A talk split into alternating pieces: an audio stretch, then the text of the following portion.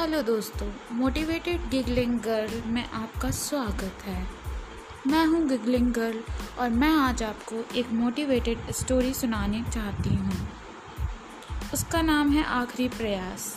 जी हाँ, ये मेरी फर्स्ट स्टोरी है पॉडकास्ट पे।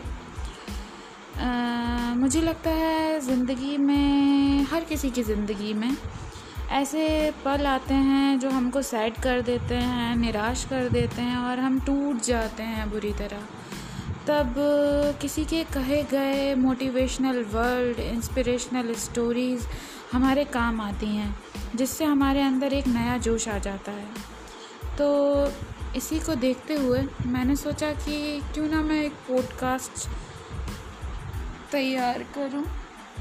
सो so, हाँ, मेरी फर्स्ट स्टोरी है आखिरी प्रयास।